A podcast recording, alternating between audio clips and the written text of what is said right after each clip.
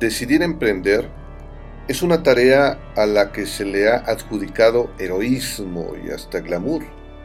Los porristas del emprendimiento pocas veces te hablan de lo difícil que puede ser emprender. Y es que hace falta más que entusiasmo para ser exitosos.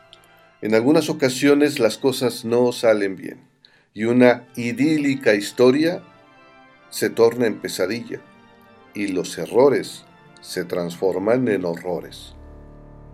Aquí te contaré algunos relatos no solo para entretenernos, sino fundamentalmente para aprender y evitar caer en los mismos equívocos que algunos de los protagonistas.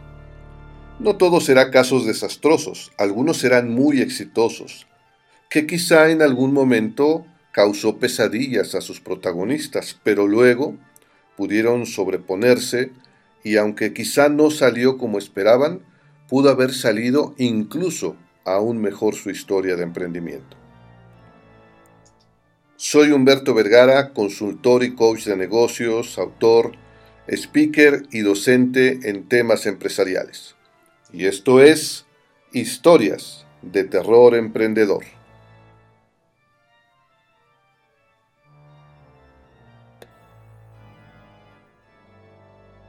Emprendedoras o estafadoras. En los últimos días en las benditas redes sociales un par de casos se hicieron virales. Como casi siempre, la opinocracia hizo su agosto. Argumentos encendidos a favor y en contra. Partidarios y partidarias apasionadas escribieron, algunos respetuosas y otros hirientes y virulentas opiniones. Que pase la influencer, diría la tristemente célebre señorita Laura. Sucede que una chica colombiana, Manuela Gutiérrez, que básicamente publica fotos en bikini, es descriptivo, no un juicio de valor, escribió a un prestigiado chef lo siguiente. Cito textualmente para que quienes no conozcan el caso o tengan otros datos, se formen un criterio basado en los hechos más que en las interpretaciones de segunda instancia. Escribe Manuela. Hola, ¿cómo están? Su restaurante es simplemente espectacular. Estar en México a final de mes con mi novio y me encantaría saber si es posible realizar un canje publicitario en donde lo recomiende y muestre sus servicios en mi Instagram a través de mis historias, las cuales quedarán ancladas en un highlight a cambio de una comida para los dos y para mí sería todo un honor poder trabajar con ustedes.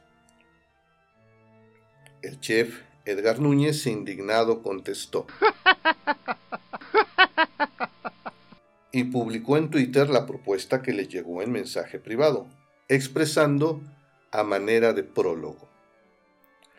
Y en mi gustada sección, Gorrones Internacionales, les dejo a Manuela con una cuarta parte de mis seguidores. Y se desató el pandemonium, como diría Franco Escamilla, para los del Conalep, deriva de las palabras griegas pan, que significa todo o cada uno, y daimonion, que significa pequeño espíritu o pequeño ángel. Y también significa lugar en el que hay gran confusión, ruido y griterío. Y en efecto, el griterío virtual se desató. De inmediato una parte de la audiencia se decantó, es decir, se inclinó, tomó partido a favor del chef, aplaudiendo su decisión e incluso señalando con índice flamígero a la chica como corrona, estafadora y otros adjetivos calificativos poco comedidos. Por ejemplo, Vania Miranda escribió en Facebook, hay que tener muchos pantalones para tener un engagement de 2.5 y pedir una colaboración a un restaurante que está en el top 15 de Latinoamérica. Y no solo eso, que además tiene mejor presencia en redes sociales que la solicitante. Es como si yo te ofreciera llevar la contabilidad de tu negocio sin haber estudiado la carrera. No hay que tomar las cosas personales. Esto fue algo claramente ventajista por parte de la chica que solo buscaba una comida gratis sin ofrecer nada de valor a cambio, porque seguramente su poco público tampoco es el nicho del mercado del restaurante. Hay que decir las cosas como son, escribió esta chica. Ángel Julián del Ángel Rolón, que con ese nombre debería ser, o quizá lo es, actor de telenovela, acotó. Y muy poca vergüenza y desfachatez. No solo quería una cena para ella, también quería incluir al gorrón de su novio. ¿Qué tal? El chef dio más declaraciones y se les fue con todo. Yo no necesito a gente beneficiándose de decir que viene a comer mi comida y presumiendo un mundo de fantasía que no puede pagar. ¿Por qué yo querría salir en el feed de una persona que no se dedica a la gastronomía y que solo sube fotos en traje de baño? Ya me tienen hasta los cojones este tipo de gente. Buena parte de los internautas tomaron partido a favor del chef, emprendedores, dueños de negocio que, como dicen muchas publicaciones, nadie le regala nada, cito textual, se la parten a diario por sacar adelante sus negocios. Muchas personas fueron a las redes de la chica en cuestión para criticarla o encararla por su actitud y cuestionar si todos sus viajes se los había conseguido así. Pero también hubo voces en su favor y en contra del chef, señalándolo de descortés, grosero y que no debió hacer público el tema. Muchos de los defensores de la chica, aparte de querer ligarla, evidenciaron que también incurrían en esas prácticas de solicitar comidas gratis o estancias en hoteles a cambio de un post en sus redes. No terminaríamos entre razones y hate de muchos comentólogos y comentólogas. Así que vayamos al segundo tema. Que pase la traductora alienígena. El segundo caso es de una mujer llamada Mafe Walker supuesta medium colombiana que se hizo viral hace unos días por haber despertado en su ADN sus recuerdos de sus creadores alienígenas y hablar el lenguaje de la galaxia.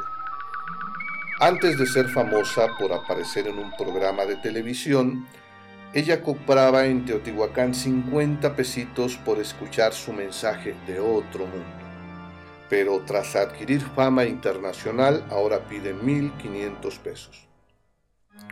La mayoría de quienes la contratan son influencers que aprovechan que ella está en tendencia para hacer colaboraciones, también visitantes extranjeros. Mientras que para sesiones grupales ella ahora cobra mil pesos por persona. Ya tiene programada una sesión en Puebla con un grupo de 35 personas mientras que para recibir un mensaje personalizado a través de WhatsApp u otras redes su tarifa es de dos mil pesos. Desde luego que ahora las entrevistas las cobran 10 mil pesos si es en su lugar de trabajo, es decir, en las pirámides de Teotihuacán, o hasta 30 mil pesos si es en un estudio. Algunos dicen que tan mal de la cabeza no está y que los que la contratan tal vez sí, o tal vez más. Estimados oyentes, Juzguen ustedes y compartan su opinión. ¿Emprendedoras o estafadoras?